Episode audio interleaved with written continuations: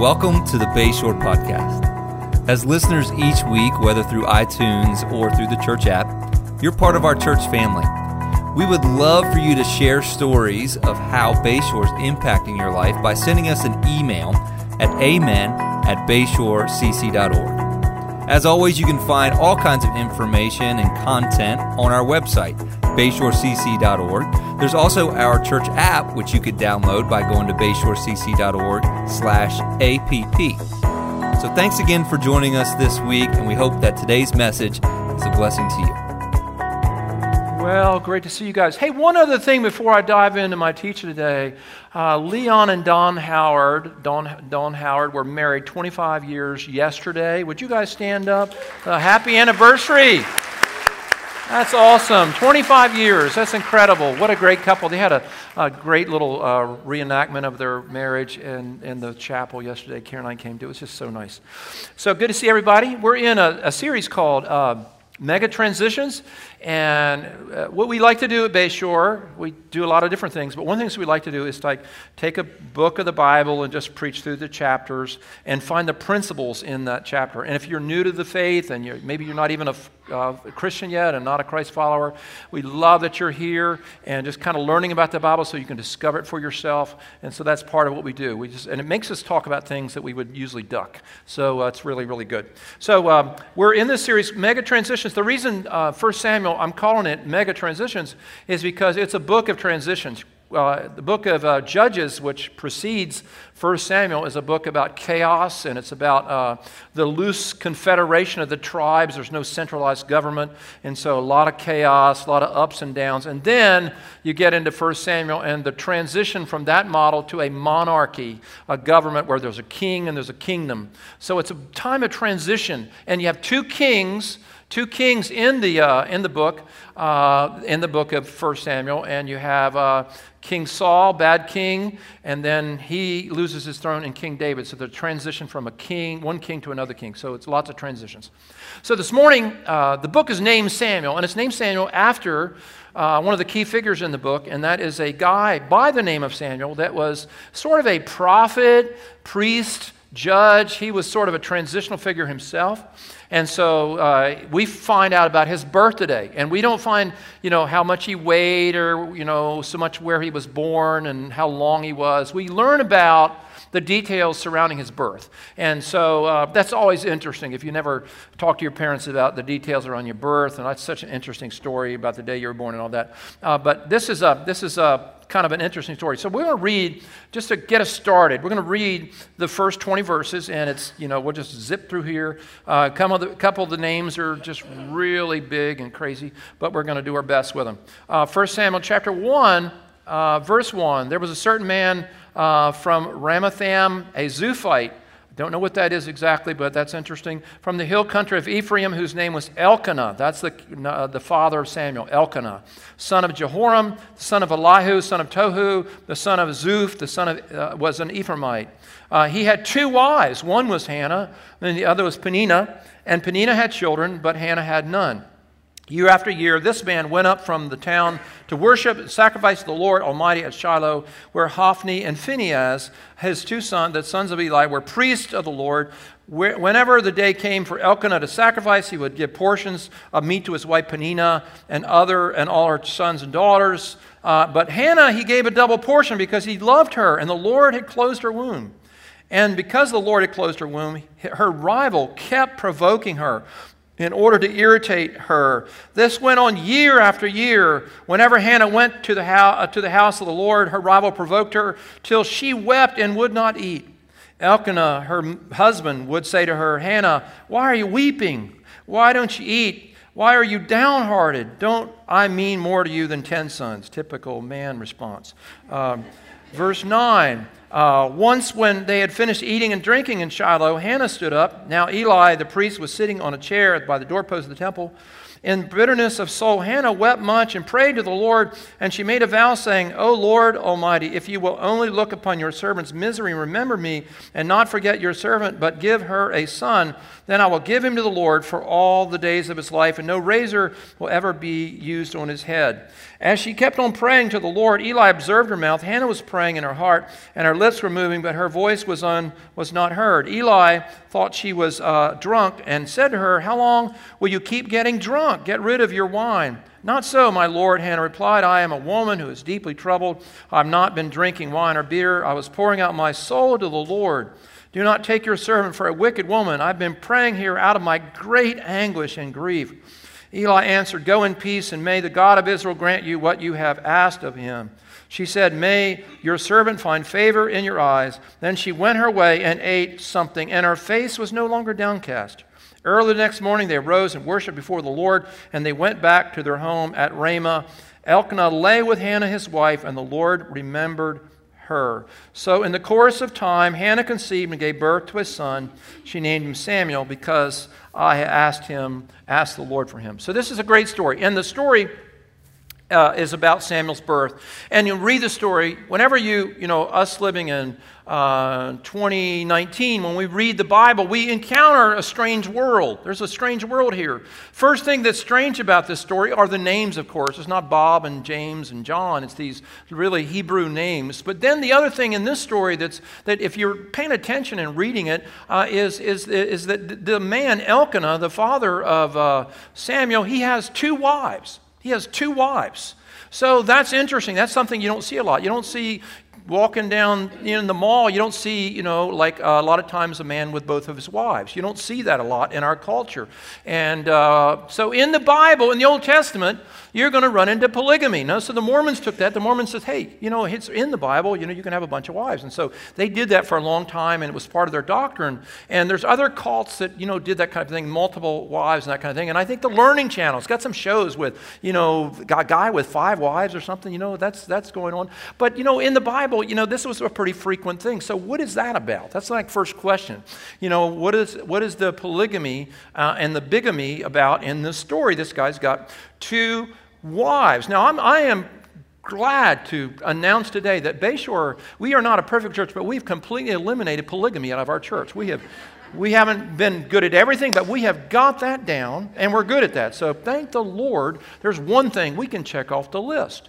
But in those days, you know, uh, first thing about this whole idea of polygamy is polygamy was something that evolved in the Old Testament after the creation story. It was never God's plan. When God created Adam, uh, and, and, you know, it says that Adam was alone and it wasn't good, and so God made him a helpmeet for him. An ally is what that word means and made him an ally.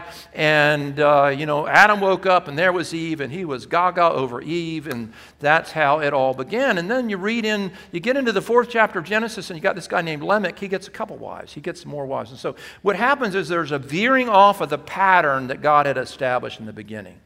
And so that's the pattern of the story. So, although you see polygamy in the Old Testament, polygamy is never endorsed in the Old Testament. It's never endorsed in the Old Testament. It's just sort of a fact of what was happening. And sometimes it happened because uh, there was a war, there's all these wars, and there was a shortage of men, and there was no welfare system. And so sometimes, you know, uh, you know, a guy would take on another wife to take care of her. And so that's that kind of thing. And then other times, probably this is the case in this story, uh, having a child in those days was a big deal. It was a sign, according to Deuteronomy, it was a sign of God's blessing. If you couldn't have a child, family couldn't have a child, then, it, you know, the, the thinking was that you were under a curse from God. And so it was just a bad thing. And so this guy, you know, he wanted to have a, a child. So, you know, Hannah couldn't have a child. So he picked up, you know, Penina. And Penina, what, she was fertile myrtle. She was having children, you know, and Hannah couldn't have any children. So that's that's kind of the story there and, uh, and all of that. So uh, that's where polygamy comes from, and there it is. In the New Testament, you read the New Testament, um, the New Testament says um, an elder of the church should be the husband of one wife.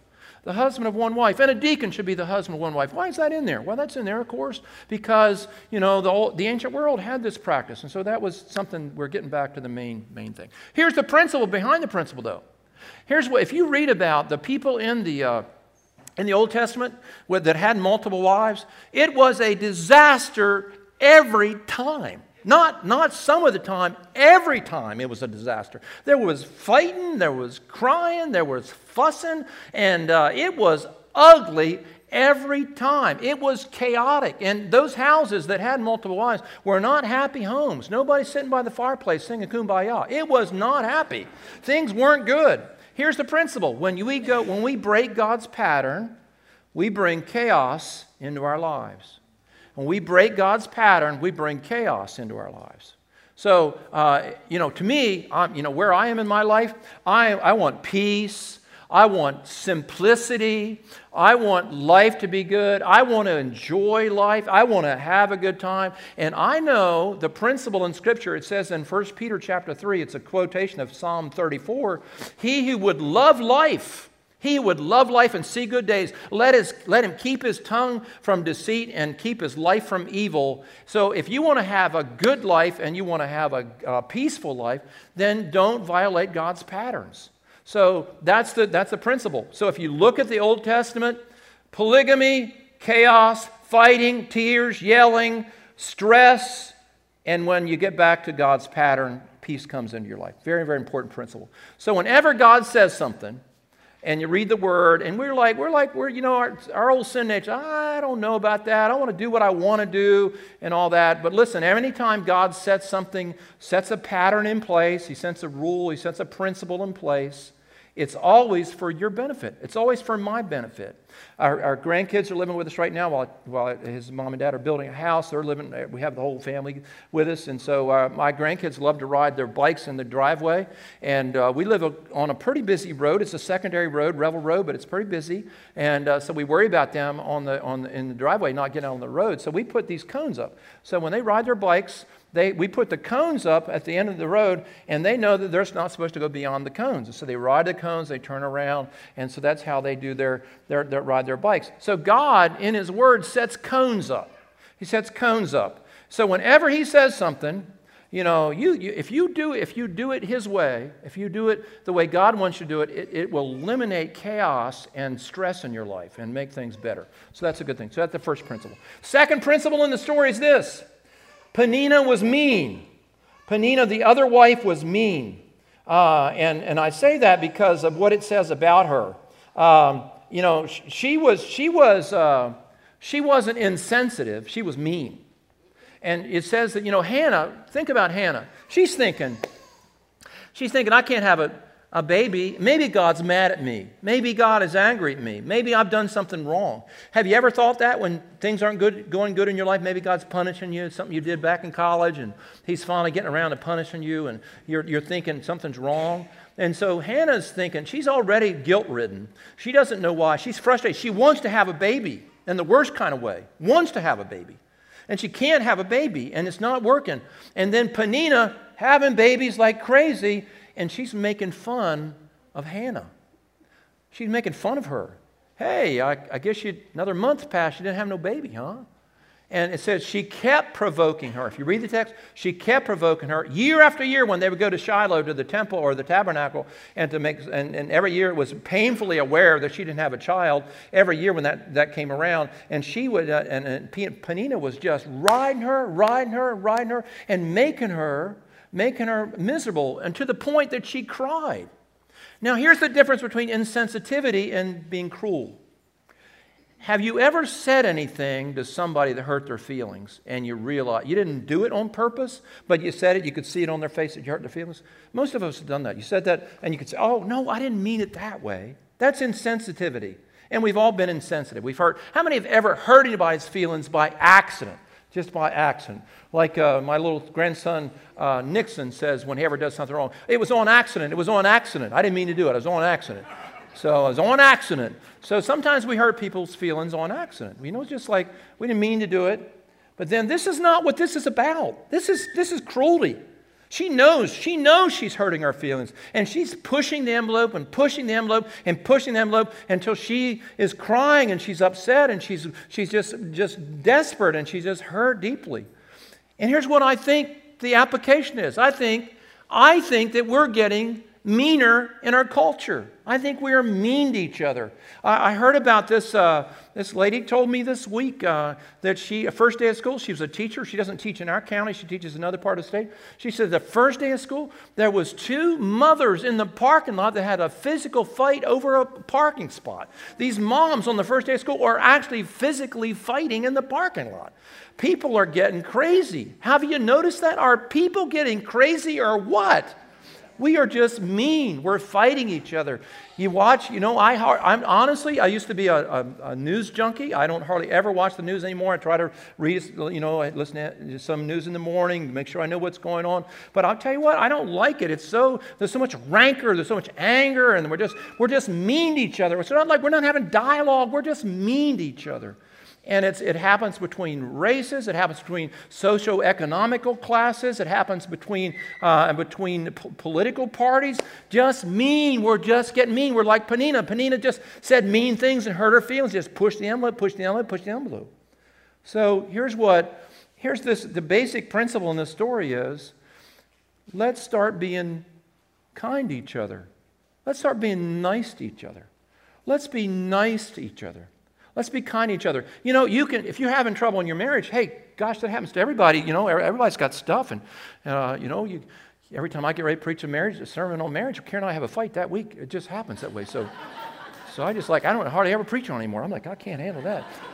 So, uh, but you know what? You can go see a therapist, and you should see a therapist. Therapists are a blessing from God, and go spend that $200 for an hour. You need to do that. It's a good thing. I believe in Christian therapists. I am all for it. But let me tell you something. It would help all of us if we just be, be nice to each other a little bit.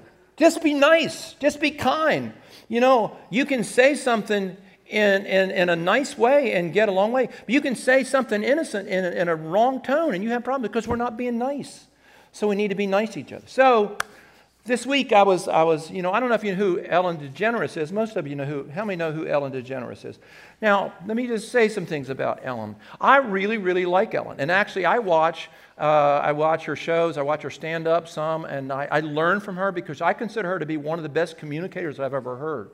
So I listen to her, I try to learn about how she crafts words, and, and uh, we have, her and I have a lot in common. We're both trying to be funny. I want to be funny and be humorous in my communication, and she wants to do that as well. I think she's better at it than I am. But anyhow, she's, uh, I, I just think, and the other thing that we have in common is she's a Green Bay Packer fan.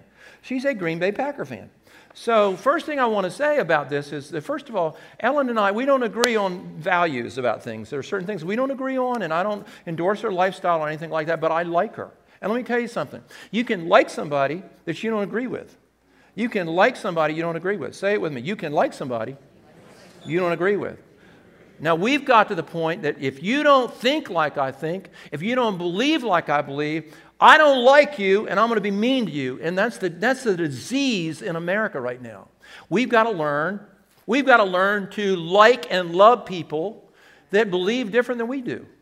We just need to be, you know what America needs? And just, is, just it, here's the deal. We need civility. Civility needs to come back to our country. We're not civil with each other anymore. We need to do that. So, anyhow, Ellen went to the Green Bay Packers game last week. They were playing the uh, Dallas Cowboys. And so she was down in Dallas uh, with her partner. She was down there watching the Green Bay Packers, and, uh, and she got in trouble. And by the way, the Packers won. I'm a Packers fan. They won 34 to 31 to something, and uh, they were had 31 to three at one point. And then Dallas started coming back, and we, we got on our knees and we prayed, and we got we got it through. But anyhow, but Ellen got in trouble for being there at the game, and I'm going to show her clip. And me showing this clip doesn't mean that I endorse her lifestyle, but I'm endorsing her attitude. And I like her attitude. And here's, here's the clip, and then we'll talk about what I took away from the clip after we watch it. This weekend. I know it's Tuesday. Sometimes I like to ruminate on things all day Monday so that on Tuesday you, you hear about it. Um, so uh, this weekend I went to Dallas uh, for the Cowboys game. And uh, yeah, so uh, thanks. And um, it may not seem like a big deal for a celebrity to attend a football game, but uh, I never leave my house, so it is a big deal. I, I go through the drive through at Wendy's, so I only have to see one person. I'm that kind of person. So there were 100,000 people in this stadium. Beautiful stadium, by the way, that Dallas has. Um, so Portia and I were invited by Charlotte Jones. She's the daughter of Jerry Jones, who owns the Dallas Cowboys. And uh, we went because we wanted to keep up with the Joneses. um, So anyway, so we get to sit in this very fancy suite because you know he owns the, the whole place. So his suite is is fancy, and he's got fancy friends. And I don't mean fancy like Real Housewife fancy. I mean like fancy. Look, this is I took a video of who who was next to me.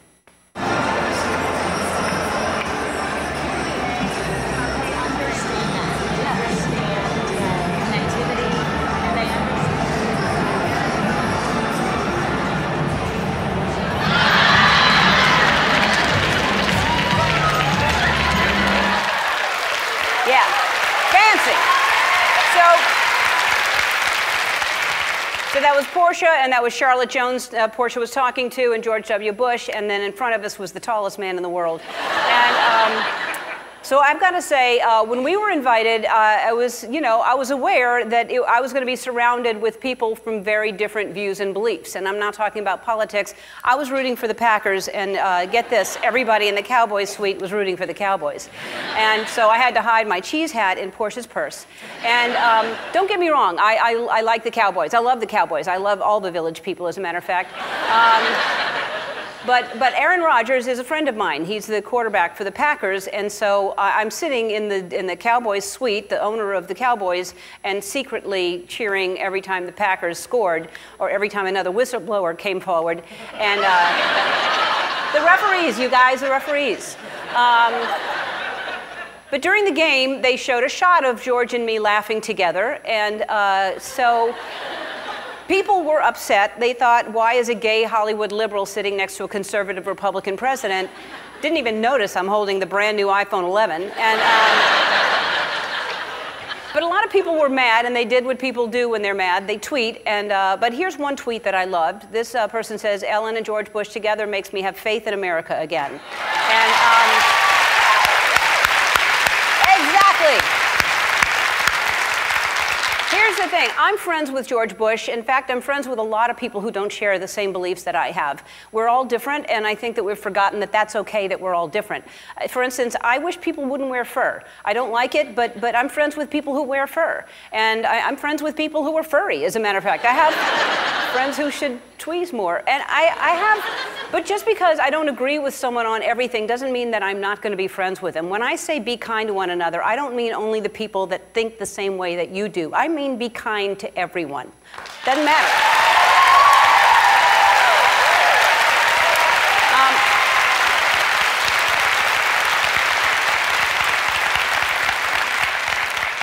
even people who are already playing Christmas music. I mean, seriously.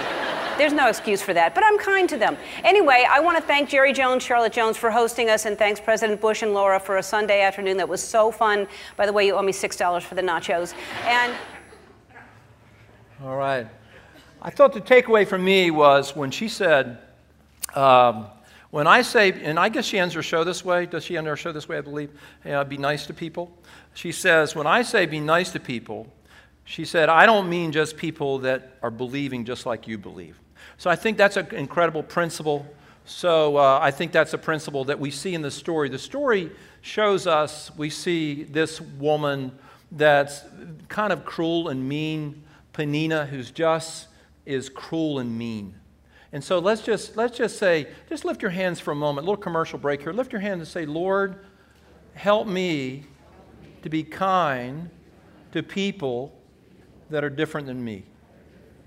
So that's a great, great principle. There lots of scriptures I could quote about kindness, and let me just take a moment to read some scriptures that I think are, are pertinent here. The first one I thought of was 1 Corinthians 13, verse 4 Love is patient, love is kind. Where there is not kindness, there is not love. Um, Ephesians 4 2 Be kind and compassionate to one another. It says, this is one of my favorite verses. I kind of tuck this under my head, uh, in my, under my hat when I'm, when I'm uh, reading Proverbs. This proverb always speaks to me. A kind man benefits himself A kind man benefits himself, but a cruel man brings trouble on himself. A kind man benefits himself, but a cruel man brings trouble on himself.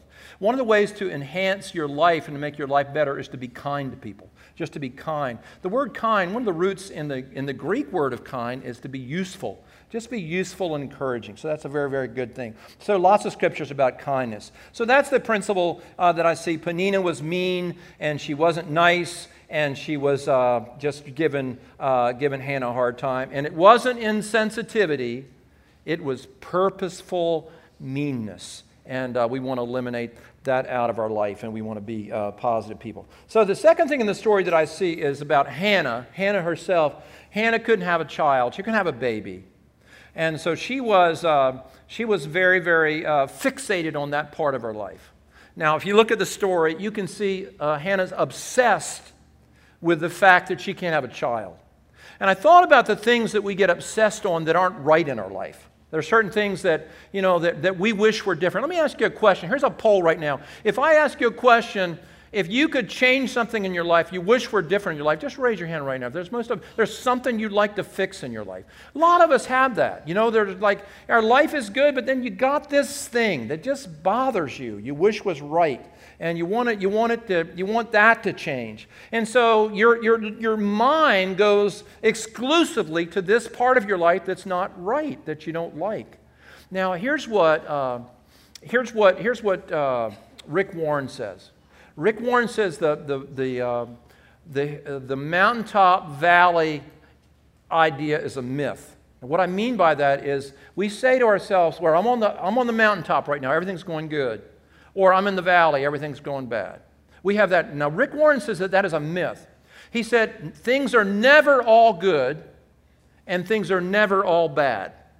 There are always a mixture of those two things. Sometimes there's something that's really good that's going on. There's a multiple things that are going good, and there's things that uh, that aren't you know that aren't so good and all that. But in the story of Hannah, if you read the story carefully, she couldn't have a baby, but her husband adored her.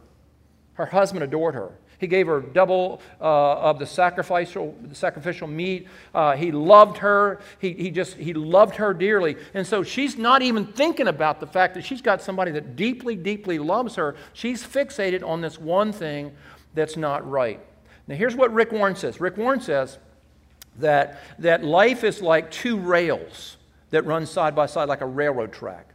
And he said that in your life, you always have some things that are good and some things that are bad going on all the time. And I found that to be true.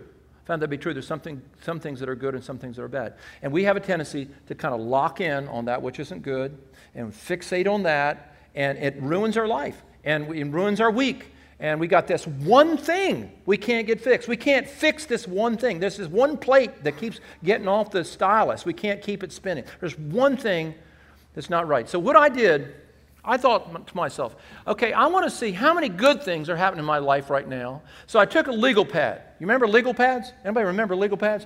I took a legal pad and I took a pen and I was going to give myself four or five minutes to write down everything good I could think about going on in my life right now.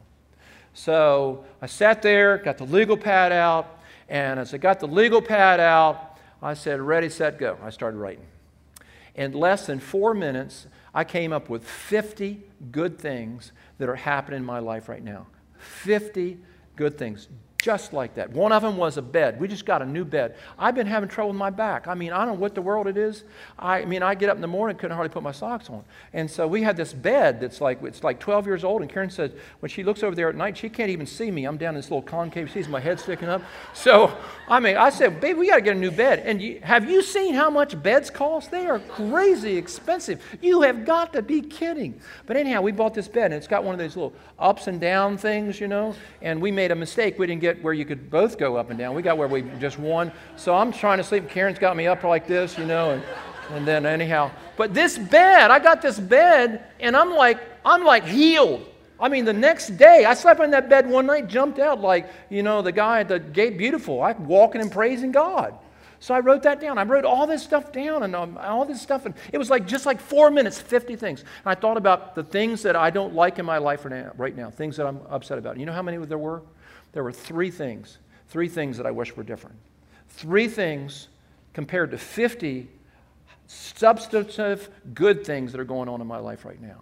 So listen, we have to make a choice. We can be Hannah to be obsessed, obsessed about that which is not like we wish it were, or we can say, I'm making a choice to think about the good things that are going on in my life. And it says in Philippians chapter 4 8, whatever is good, whatever is excellent, whatever is admirable, whatever is honorable, think on these things.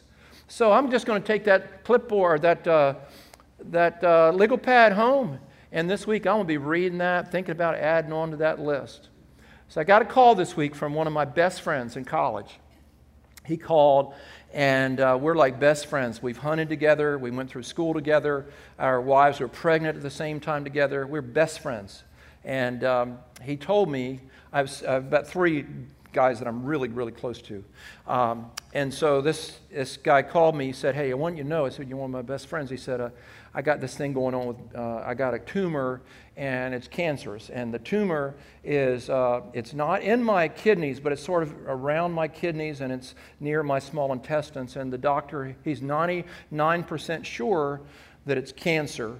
And he said, it's just really, you know, it, I just want you to know, I want you to be praying. I know, I, want, I know you're going to pray for me, so I want you to know, uh, first one to know. So besides my wife, you know, so he told me, and uh, then he said, then he, then he switched gears. He said, You know what's so cool about this? He said, I had high blood pressure, and because of how high blood pressure, they, the doctor sent me to the hospital. They ran some tests, and, and then something else. I had this pain in my back, and he said they did an MRI, and they found it. And he said, Just amazing how God was working in that whole process to kind of get down to this narrow focus to find this, this cancerous tumor, and, and said all about that. Then he said, He said, And I'm going on an elk hunting trip. I'm going to New Mexico. I'm leaving, actually, he left Thursday. I'm going to New Mexico and I'm going to go elk hunting. And here's, here's the interesting things about the conversation. We talked longer about the elk hunting trip than we did about his cancer. And his cancer is a big deal, for sure. But he was all like, so he, he had this capacity. I just learned, from that conversation. He had this capacity to process all of it together. He was able to see the good things that are happening and all that as well. And listen, how many life is hard sometimes. If it's really hard, can you say big amen? It's hard sometimes. But listen, this principle, regardless of what you're going through, regardless how painful it is, and this thing that Hannah was going through was so painful, but she was blind to something very close to her that was very, very good and all that. So this week I was I was having dinner with my dad. I take him out to dinner on Tuesday nights, and I took my dad out to dinner and uh, we're sitting in his favorite restaurant and we're having, having dinner. And uh, this waitress came and she's telling us all about you know, her, her life, and she starts opening up, and she said that she said she's raising her grandchild. She has a little grand, two-year-old, two, three, two, about three-year-old grandson that she's raising, and the parents aren't involved, and she's raising. She's working as a as a waitress, and she said he has cerebral palsy, and she showed me a video. She said I want to see that. She showed me a video of him trying to walk, and then she said tomorrow morning I'm having cataract surgery, and she told me all about her life, and there was so many painful things in her life, and I just I just you know, I just took her hand and I said, you know, my dad was there. He's a pastor. I'm a pastor. I took her hand and I, we just prayed right in the restaurant in front of her. I just prayed for the Lord to help her. And, you know, that's something the Lord's really recently been doing to me, just tapping me on the shoulder. Look for ministry opportunities just to pray for people. So I'm praying for her. And evidently she was Catholic after we got in prayer. She did this little cross thing. So I didn't know how to do it, but I tried, you know, as well. But, you know, life is hard. Life is hard. I'm not making little, I'm not little belittling the hardness of your life. Let me tell you something. You are not unique. I am not unique. Everybody's life has good and bad. Say it with me. Everybody's life has good and bad. We could have a contest and stand up with a mic and say, You think that's bad? Remember the Jaws movie? You remember the Jaws movie when they're in, in the, I can't remember the name of the ship, uh, the little boat they're in. They're trying to get Jaws and they're, and they're all like half lit and they're drunk and they're, and they're in the little, uh, in the table there in the kitchen and they're showing each other their scars. You remember that scene? I love that scene, you know, and they, uh, they pull up their, you know, their, their scars and the, uh, uh the, the, the, the, old guy, you know, he'd been in all kinds of shark attacks and all that. And then Chief Brody, you know, he just had a little cut there. He didn't want to show anybody. But say this with me. Everybody has scars. Everybody has pain.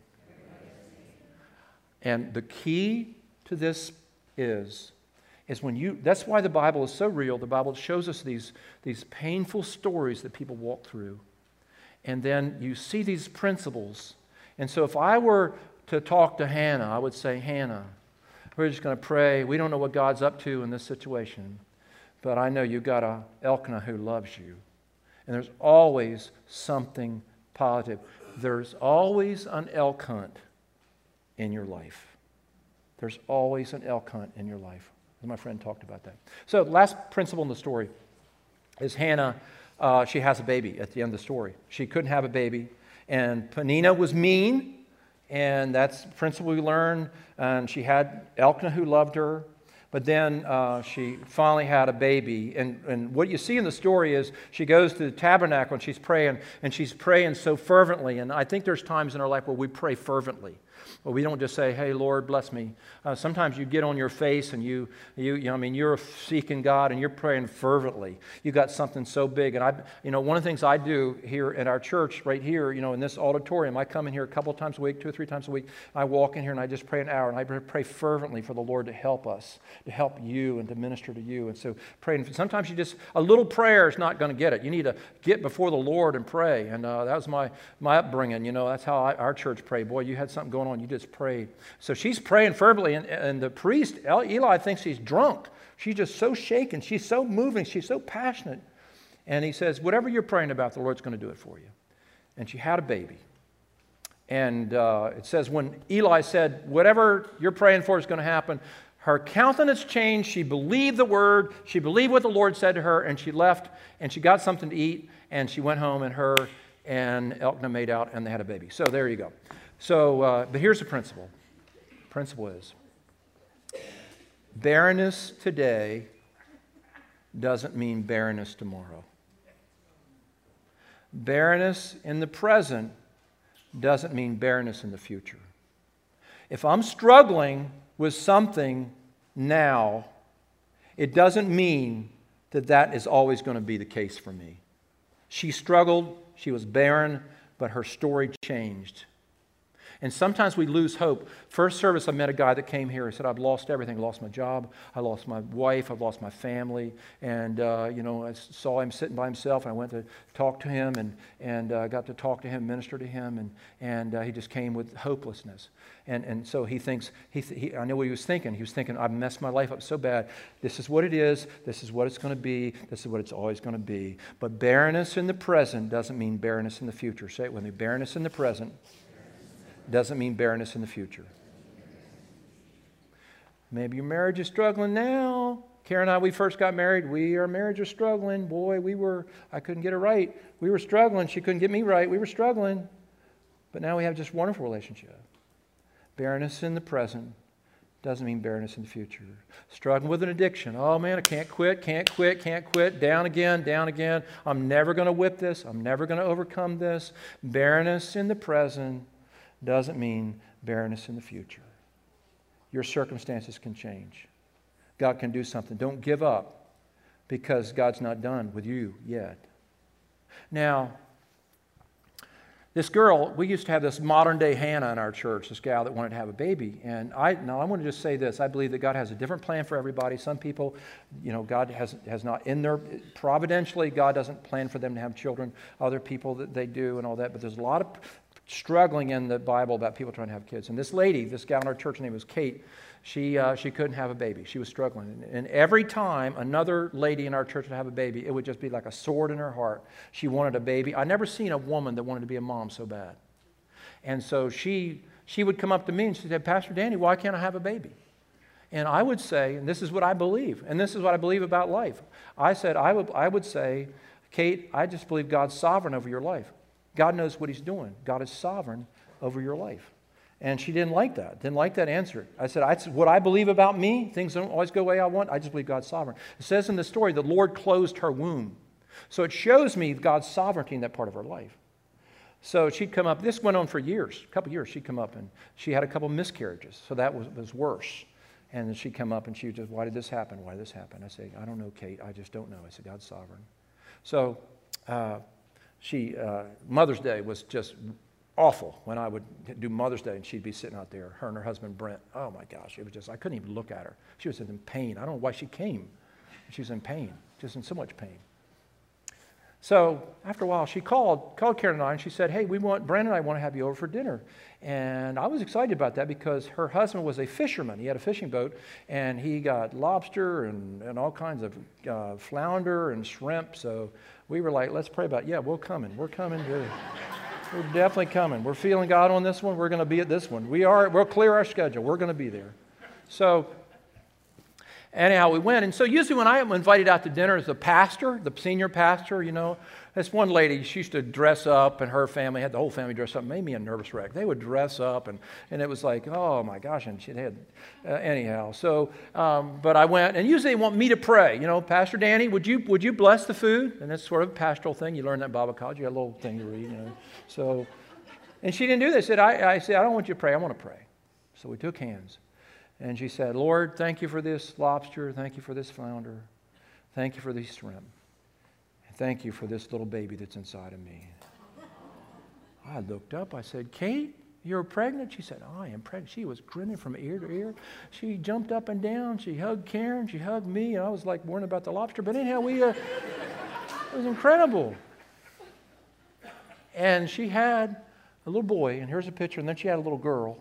And this is Kate and Brent and they, I'm telling you, I, this, she just loves being a mom. Just incredible. And whenever I go to Rehoboth to preach, she attends to Rehoboth campus, her and Brent.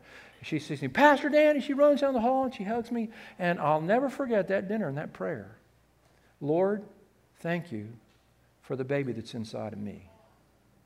Hey, listen, that's not just applicable to having babies, it's applicable to where you're unfruitful and where you've been struggling and where you've been kind of like checkmated. God is saying through this story, barren today doesn't mean barren tomorrow. So God's got some things for you. He's got some things for you. That's the word for you today. God has still got some things for you. Say this with me the story, the story is not over. Lift your hands to the Lord and let's let the Holy Spirit minister hope to our hearts. The story is not over. Barren today doesn't mean barren tomorrow. We ask you, Lord, to bless us. We've all been through some pain. We all have got our scars. We've all got our stories that would capture our total attention. But we pray that this week our minds will be renewed by your word, our not, minds will be renewed by Jesus and that we'll have a focus on you like we've never had before. We thank you for the good future, the good future that your Spirit is putting in the hearts of everyone that's here today. There's a good future. There's a good future ahead. There's good things ahead. We receive it, Lord, as your people. We bless you and we love you. In Jesus' name, and everybody said, Amen amen. Amen.